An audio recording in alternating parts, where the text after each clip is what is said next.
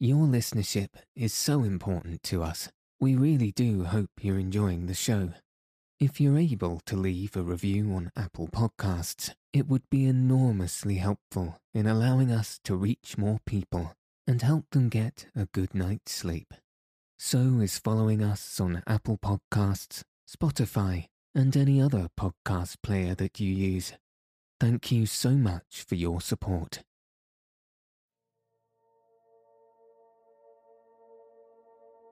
Good evening. Welcome to Send Me to Sleep, the world's sleepiest podcast. I'm your host, Andrew.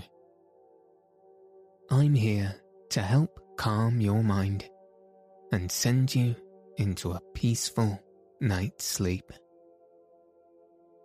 Tonight, I'll be reading chapters 33 to 35 of Around the World in 80 Days by Jules Verne. So let your eyes fall heavy and your breath soften as we settle in for a peaceful night's sleep.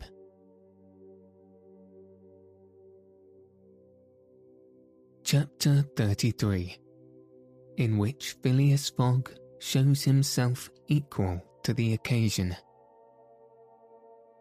An hour after, the Henrietta passed the lighthouse which marks the entrance of the Hudson, turned the point of Sandy Hook, and put to sea.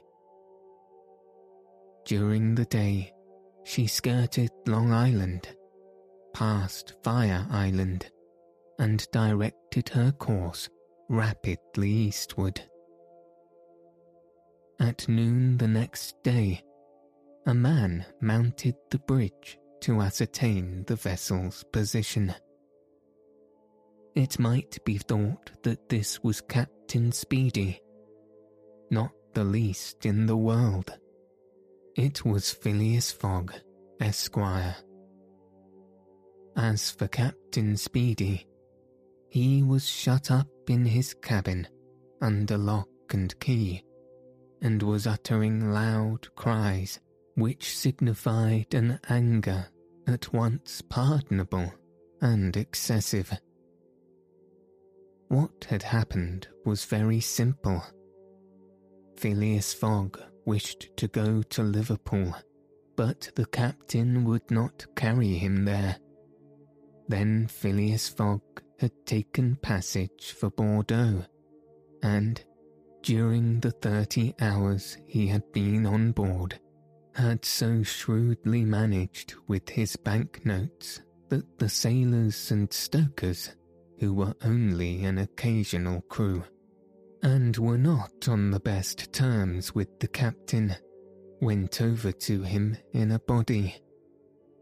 This was why Phileas Fogg was in command instead of Captain Speedy why the captain was a prisoner in his cabin, and why, in short, the Henrietta was directing her course towards Liverpool. The Henrietta was directing her course towards Liverpool.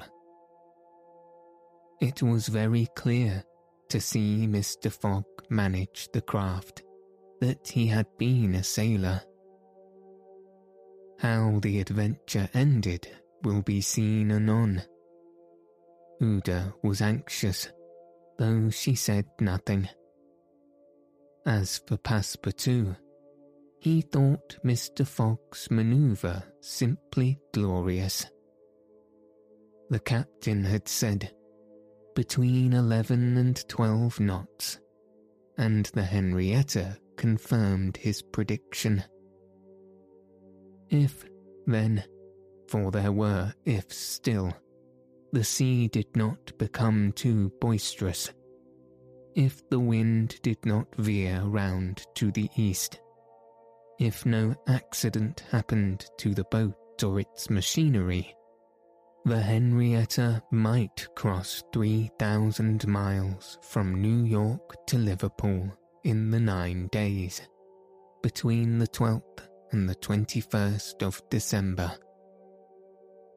It is true that, once arrived, the affair on board the Henrietta, added to that of the Bank of England, might create more difficulties for Mr. Fogg than he imagined or could desire. During the first days, they went along smoothly enough. The sea was not very unpropitious. The wind seemed stationary in the northeast. The sails were hoisted, and the Henrietta ploughed across the waves like a real transatlantic steamer. Passepartout was delighted. His master's last exploit, the consequences of which he ignored, enchanted him. Never had the crew seen so jolly and dexterous a fellow. He formed warm friendships with the sailors and amazed them with his acrobatic feats. He thought they managed the vessel like gentlemen, and the stokers fired up like heroes. His loquacious good humour infected everyone. He had forgotten the past, its vexations and delays. He only thought of the end, so nearly accomplished and sometimes he boiled over with impatience, as if heated by the furnaces of the Henrietta.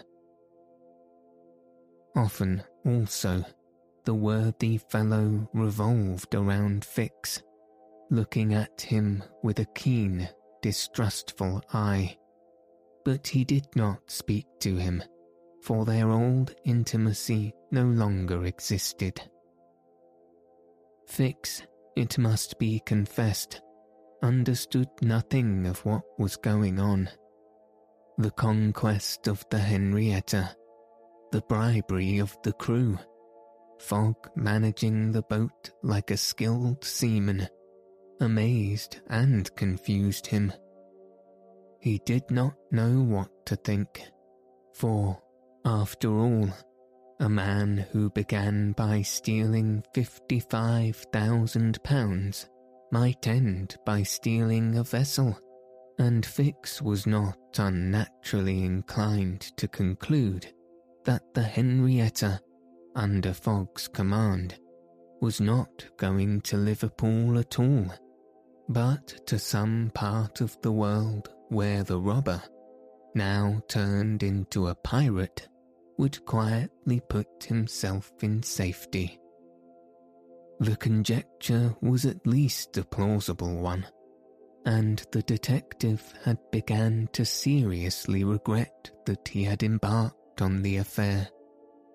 As for Captain Speedy, he continued to howl and growl in his cabin, and Passepartout, whose duty it was to carry him his meals, courageous as he was, took the greatest precautions. Mr. Fogg did not seem even to know that there was a captain on board. On the 13th, they passed the edge of the banks of Newfoundland, a dangerous locality during the winter especially. There are frequent fogs and heavy gales of wind. Ever since the evening before, the barometer, suddenly falling, had indicated an approaching change in the atmosphere, and during the night the temperature varied, the cold became sharper, and the wind veered to the southeast. This was a misfortune Mr. Fogg, in order not to deviate from his course, furled his sails and increased the force of the steam. But the vessel's speed slackened, owing to the state of the sea, the long waves of which broke against the stern. She pitched violently, and this retarded her progress. The breeze, little by little, swelled into a tempest, and it was to be feared that the Henrietta might not be able to maintain herself upright on the waves. Passepartout's visage darkened with the skies, and for two days the poor fellow experienced constant fright. But Phileas Fogg was a bold mariner, and knew how to maintain headway against the sea, and he kept on his course without decreasing his steam. The Henrietta, when she could not rise upon the waves, crossed them, swamping her deck, but passing safely. Sometimes the screw rose out of the water, beating its protruding end, when a mountain of water raised the stern above the waves, but the craft always kept straight ahead. The wind, however, did not grow as boisterous as might have been feared. It was not one of those tempests which burst and rush on with speed of 90 miles an hour. It continued fresh, but unhappily, it remained obstinately in the southeast, rendering the sails useless. The 16th of December was the 75th day since Phileas Fogg's departure from London, and the Henrietta had not yet been seriously delayed. Half of the voyage was almost accomplished, and the worst localities had been passed. In summer, success would have been well nigh certain. In winter, they were at the mercy of the bad season. Passepartout said nothing but he cherished hope in secret, and comforted himself with the reflection that, if the wind failed them, they might still count on the steam. On this day, the engineer came on deck, went up to Phileas Fogg, and began to speak earnestly with him. Without knowing why it was a presentment, Perhaps Passepartout became vaguely uneasy. He would have given one of his ears to hear with the other what the engineer was saying. He finally managed to catch a few words and was sure he heard his master say, You are certain of what you are telling me? Certain, sir, replied the engineer. You remember that, since we started, we have kept up hot fires in all of our furnaces, and though we had coal enough to go on short steam from New York to Bordeaux, we wouldn't have enough to go with all steam from New York to Liverpool. I will consider, replied Mr. Fogg. Passepartout understood it all. He was seized with mortal anxiety. The coal was giving out. Ah, if my master can get over that, muttered he, he'll be a famous man. He could not help imparting to Fix what he had overheard. Then you believe that we really are going to Liverpool? Of course. Ass, replied the detective, shrugging his shoulders and turning on his heel. Passepartout was on the point of vigorously resenting the epithet, the reason of which he could not for the life of him comprehend.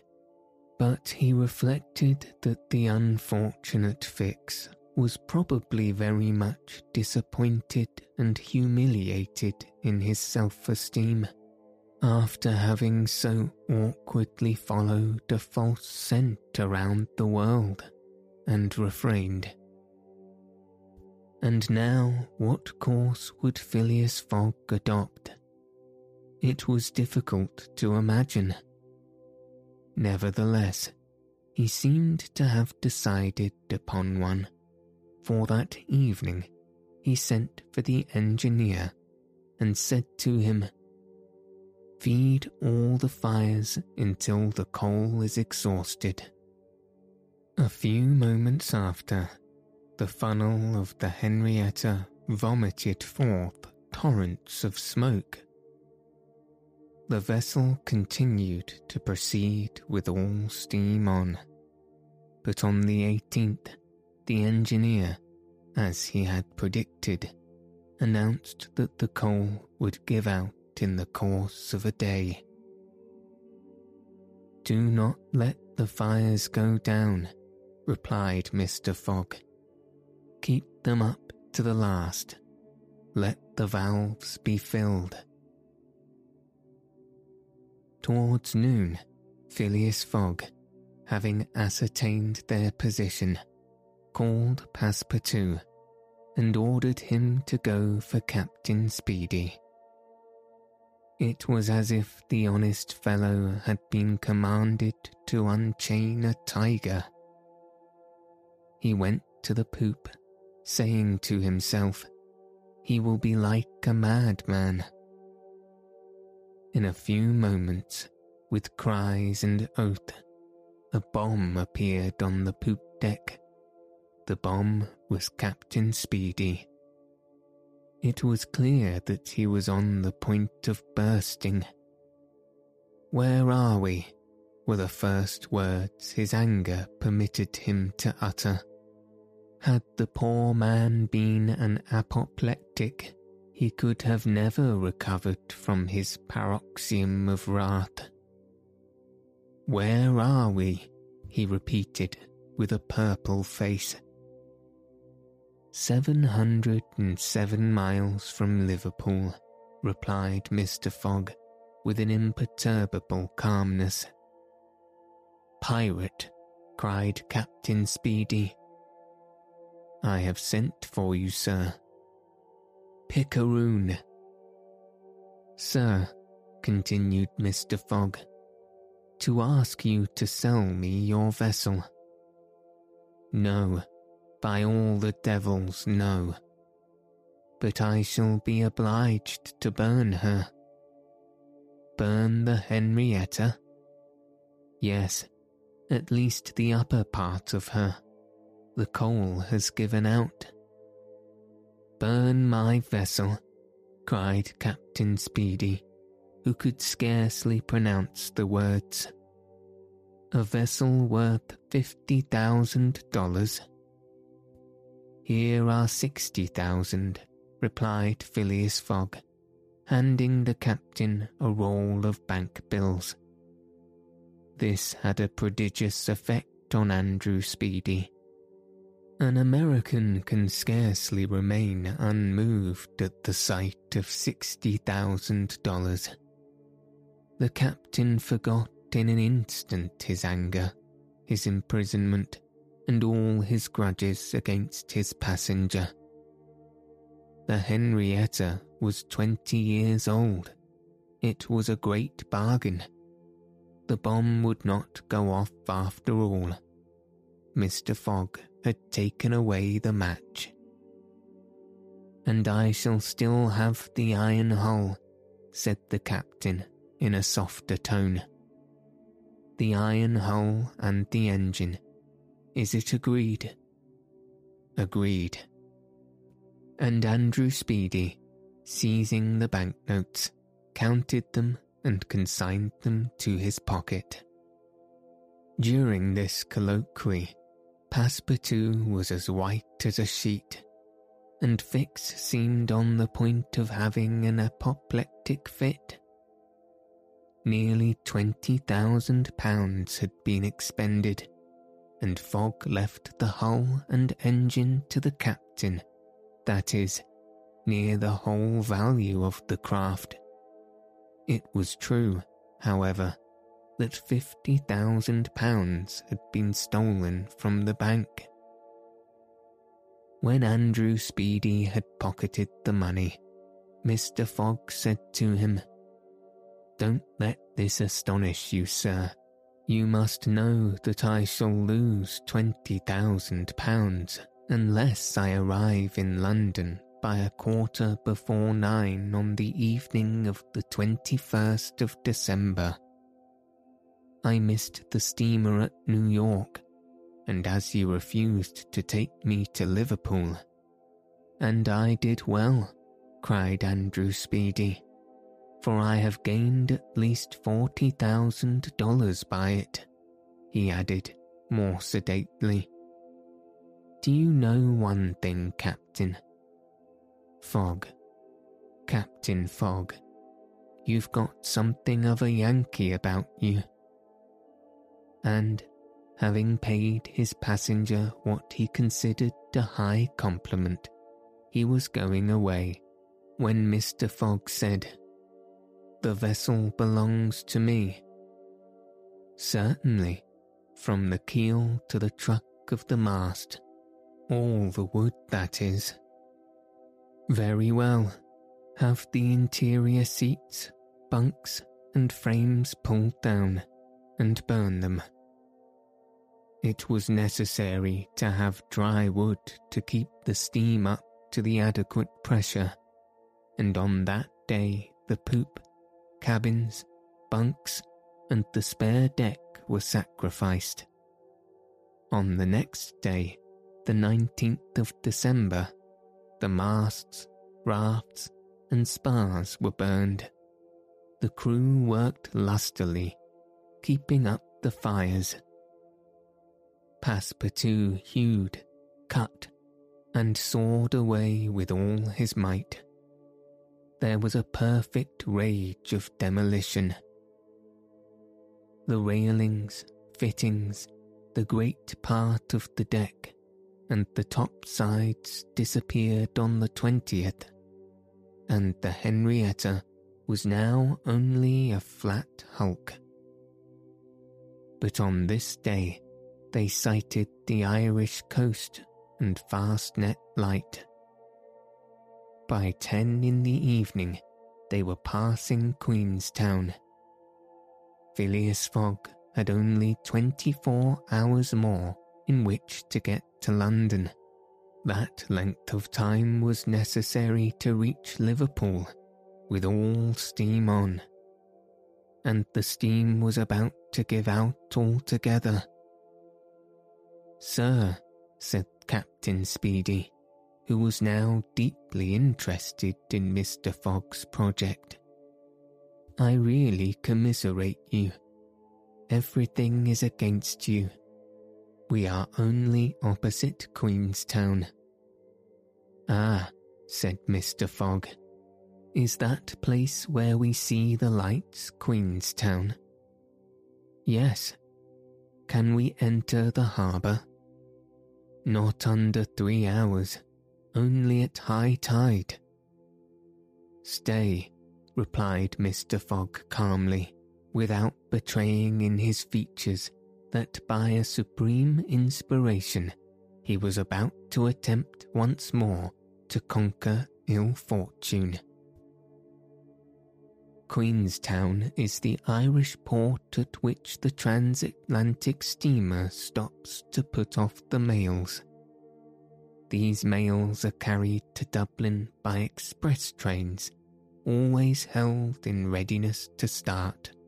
From Dublin, they are sent on to Liverpool by the most rapid boats, and thus gain 12 hours on the Atlantic steamers.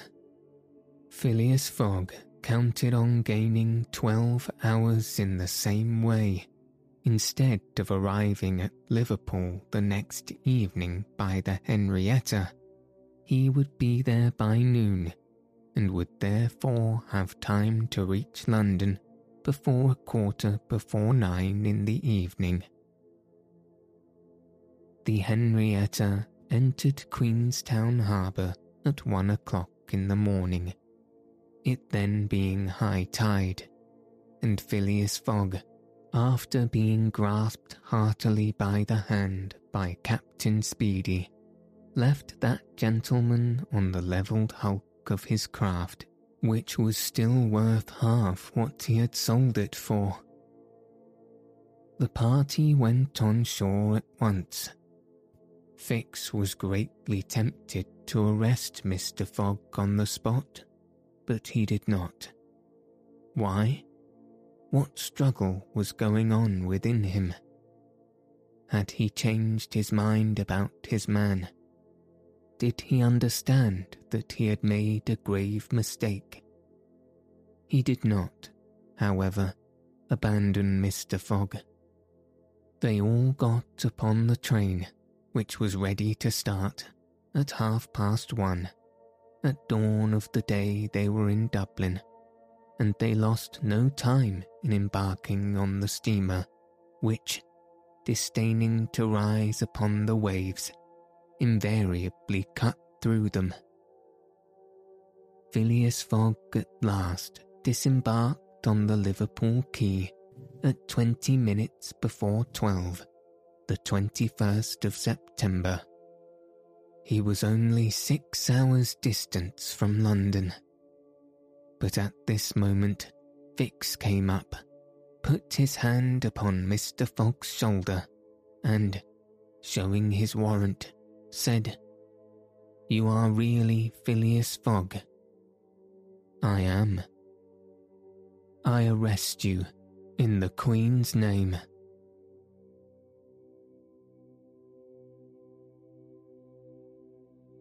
Chapter 34 In which Phileas Fogg at last reaches London. Phileas Fogg was in prison. He had been shut up in the custom house, and he was to be transferred to London the next day. Passepartout, when he saw his master arrested, would have fallen upon Fix had he not been held back by some policemen. Aouda was thunderstruck at the suddenness of an event which she could not understand. Passepartout explained to her how it was that the honest and courageous Fogg was arrested as a robber. The young woman's heart revolted against so heinous a charge and when she saw that she could attempt to do nothing to save her protector, she wept bitterly. As for Fix, he had arrested Mr. Fogg because it was his duty, whether Mr. Fogg were guilty or not. The thought then struck Passepartout that he was the cause of this new misfortune had he not concealed Fix's errands from his master? When Fix revealed his true character and purpose, why had he not told Mr. Fogg?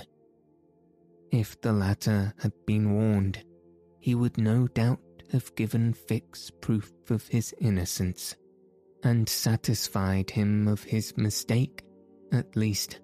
Fix would not have continued his journey at the expense and on the heels of his master, only to arrest him the moment he set foot on English soil. Passepartout wept till he was blind and felt like blowing his brains out. Aouda and he had remained, despite the cold, under the portico of the custom house Neither wished to leave the place. Both were anxious to see Mr. Fogg again. That gentleman was really ruined, and that at the moment when he was about to attain his end. This arrest was fatal. Having arrived at Liverpool at twenty minutes before twelve on the 21st of December, he had till quarter before nine that evening to reach the Reform Club. That is, nine hours and a quarter. The journey from Liverpool to London was six hours. If anyone, at this moment, had entered the custom house, he would have found Mr. Fogg seated, motionless, calm, and without apparent anger, upon a wooden bench. He was not, it is true, resigned, but this last blow failed to force him into an outward betrayal of any emotion. Was he being devoured by one of those secret rages, all the more terrible because contained, and which only burst forth with an irresistible force at the last moment? No one could tell. There he sat, calmly waiting. For what? Did he still cherish hope? Did he still believe now that the door of his prison was closed upon him, that he would succeed. However that may have been, Mr. Fogg carefully put his watch upon the table and observed its advancing hands. Not a word escaped his lips, but his look was singularly set and stern. The situation, in any event, was a terrible one, and might be thus stated. If Phileas Fogg was honest, he was ruined. If he was a knave, he was caught.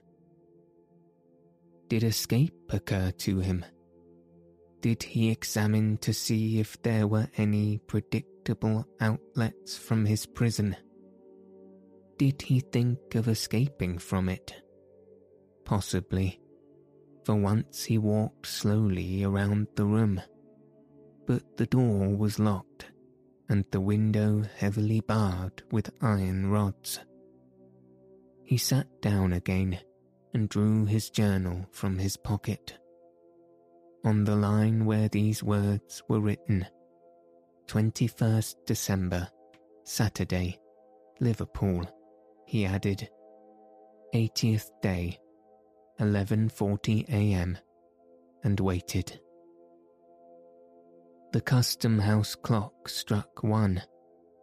Mr. Fogg observed that his watch was two hours too fast.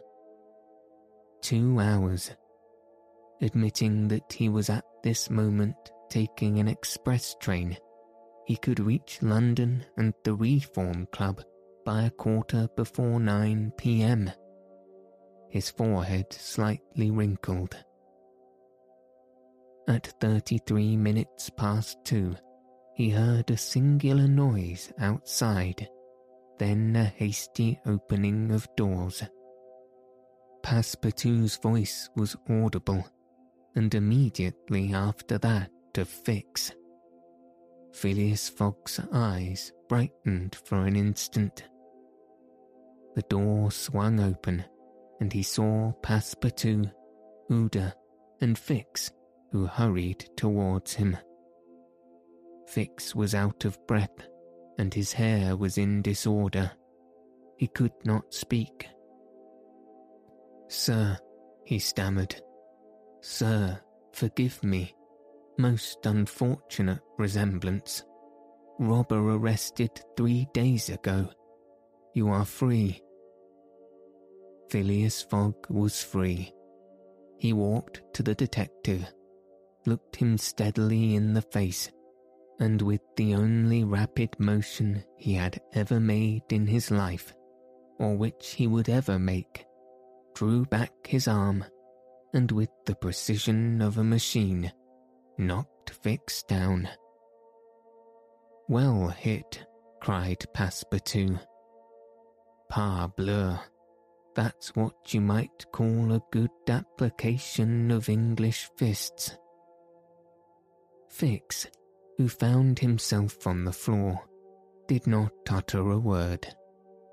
He had only received his deserts.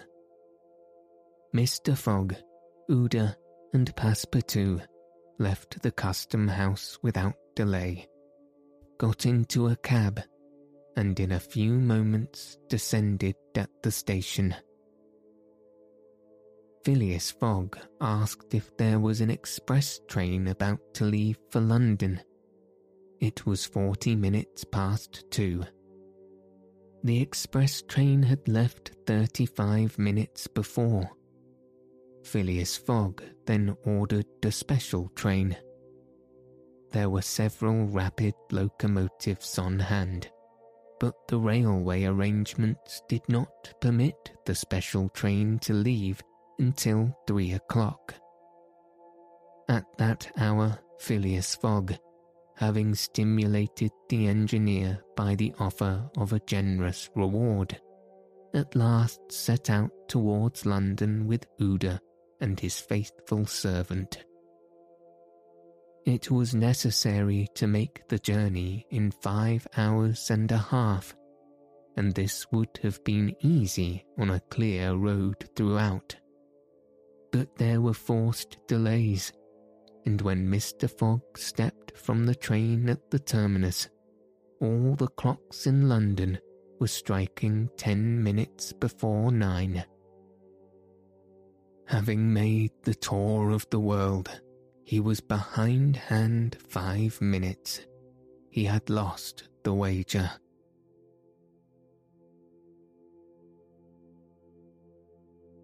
Chapter 35 In which Phileas Fogg does not have to repeat his orders to Passepartout twice. The dwellers in the Savile Row would have been surprised the next day if they had been told that Phileas Fogg had returned home. His doors and windows were still closed. No appearance of change was visible. After leaving the station, Mr. Fogg gave Passepartout instructions to purchase some provisions and quietly went to his domicile. He bore his misfortune with his habitual tranquillity. Ruined, and by the blundering of the detective. After having steadily traversed that long journey, overcome a hundred obstacles, braved many dangers, and still found time to do some good on his way. To fail near the goal by a sudden event which he could not have foreseen, and again which was unarmed. It was terrible. But a few pounds were left of the large sum he had carried with him. Mr. Fogg's course, however, was fully decided upon. He knew what remained for him to do. A room in the house in Savile Row was set apart for Aouda, who was overwhelmed with grief at her protector's misfortune. From the words which Mr. Fogg dropped, she saw that he was meditating some serious projects. Knowing that Englishmen, governed by a fixed idea, sometimes resort to the desperate expedient of suicide, Passepartout kept a narrow watch upon his master, though he carefully concealed the appearance of so doing. First of all, the worthy fellow had gone up to his room and had extinguished the gas burner which had been burning for eighty days. He had found in the letterbox a bill from the gas company, and he thought it more than time to put a stop to his expense, which he had been doomed to bear. The night passed. Mr. Fogg went to bed. But did he sleep? Aouda did not once close her eyes. Passepartout watched all night, like a faithful dog, at the master's door. Mr. Fogg called him in in the morning and told him to get Aouda's breakfast and a cup of tea and a chop for himself. He desired Aouda to excuse him from breakfast and dinner as his time would be absorbed all day in putting his affairs to rights.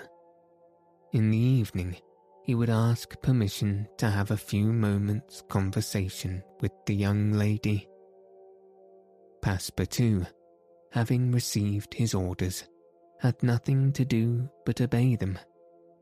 He looked at his imperturbable master and could scarcely bring his mind to leave him. His heart was full, and his conscience tortured by remorse, for he accused himself more bitterly than ever of being the cause of the irretrievable disaster. Yes, if he had warned Mr. Fogg and had betrayed Fix's projects to him, his master would certainly not have given the detective passage to Liverpool. And then, Passepartout could hold in no longer. My master, Mr. Fogg, he cried, why do you not curse me? It was my fault that. I blame no one, returned Phileas Fogg with perfect calmness. Go. Passepartout left the room and went to find Aouda, to whom he delivered his master's message. Madam, he added, I can do nothing myself. Nothing. I have no influence over my master. But you, perhaps. What influence could I have? replied Aouda. Mr. Fogg is influenced by no one. Has he ever understood that my gratitude to him is overflowing? Has he ever read my heart? My friend, he must not be left alone an instant. You say he is going to speak with me this evening. Yes, madame, probably to arrange for your protection and comfort in England. We shall see, replied Aouda, becoming suddenly pensive. Throughout this day, Sunday, the house in Savile Row was as if uninhabited, and Phileas Fogg for the first time since he had lived in that house, did not set out for his club when Westminster clock struck half past eleven. Why should he present himself at the Reform Club? His friends no longer expected him there. As Phileas Fogg had not appeared in the saloon on the evening before, Saturday, the 21st of December, at a quarter before nine. He had lost his wager. It was not even necessary that he should go to his banker for the £20,000, for his antagonists already had his cheque in their hands, and they had only to fill it out and send it to the Barings to have the amount transferred to their credit. Mr. Fogg therefore, had no reason for going out, and so he remained at home. He shut himself up in his room and busied himself putting his affairs in order. Passepartout continually ascended and descended the stairs.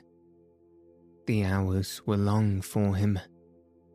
He listened at his master's door and looked through the keyhole as if he had a perfect right to do so, and as if he feared that something terrible might happen at any moment. Sometimes he thought of Fix, but no longer in anger. Fix, like all the world, had been mistaken in Phileas Fogg, and had only done his duty in tracking and arresting him, while he, Passepartout. This thought haunted him, and he never ceased cursing his miserable folly.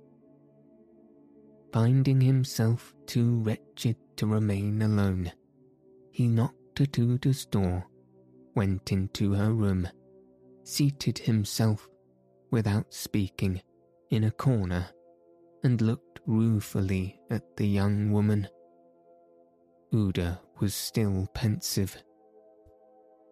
About half past seven in the evening, Mr. Fogg sent to know if Aouda would receive him, and in a few moments he found himself alone with her.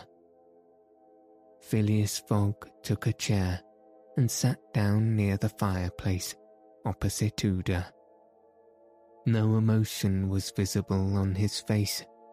Fogg returned was exactly the Fogg who had gone away. There was the same calm, the same impassibility. He sat several minutes without speaking, then, bending his eyes on Aouda, Madame, said he, will you pardon me for bringing you to England? I, Mr. Fogg, replied Aouda, checking the pulsations of her heart. Please let me finish, returned Mr. Fogg. When I decided to bring you far away from the country which was so unsafe for you, I was rich and counted on putting a portion of my fortune at your disposal. Then your existence would have been free and happy. But now I am ruined. I know it, Mr. Fogg, replied Aouda, and I ask you in my turn, will you forgive me for having followed you, and, who knows, for having perhaps, delayed you and thus contributed to your ruin. Madame, you could not remain in India, and your safety could only be assured by bringing you to such a distance that your persecutors could not take you. So, Mr. Fogg, resumed Aouda, not content with rescuing me from a terrible death, you thought yourself bound to secure my comfort in a foreign land. Yes, madame, but circumstances have been against me. Still, I beg to place the little I have left at your service. But what will become of you, Mr. Fogg? As for me, madame, replied the gentleman coldly, I have need of nothing. But how do you look upon the fate, sir, which awaits you? As I am in the habit of doing. At least, said Aouda, want should not overtake a man like you. Your friends I have no friends, madame. Your relatives? I have no longer any relatives. I pity you then, Mr. Fogg, for solitude is a sad thing, with no heart to which to confide your griefs. They say, though, that misery itself, shared by two sympathetic souls, may be borne with patience. They say so, madame. Mr. Fogg, said Aouda, rising and seizing his hand. Do you wish at once a kinswoman and friend? Will you have me for your wife? Mr. Fogg, at this, rose in his turn there was an unwonted light in his eyes and a slight trembling of his lips. Aouda looked into his face. The sincerity, rectitude, firmness, and sweetness of this soft glance of a noble woman who could dare all to save him to whom she owed all, at first astonished, then penetrated him he shut his eyes for an instant, as if to avoid looking at her. When he opened them again, I love you, he said simply. Yes, by all that is holiest, I love you, and I am entirely yours. Ah, cried Aouda, pressing his hand to her heart. Passepartout was summoned and appeared immediately. Mr. Fogg still held Aouda's hand in his own. Passepartout understood, and his big, round face became as radiant as the tropical sun at its zenith. Mr. Fogg asked him if it was not too late to notify Reverend Samuel Wilson of Marylebone Parish that evening. Passepartout smiled his most genial smile and said, Never too late.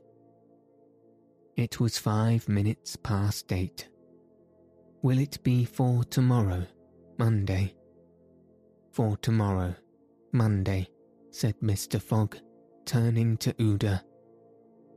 Yes, for tomorrow, Monday, she replied. Passepartout hurried off as fast as his legs could carry him.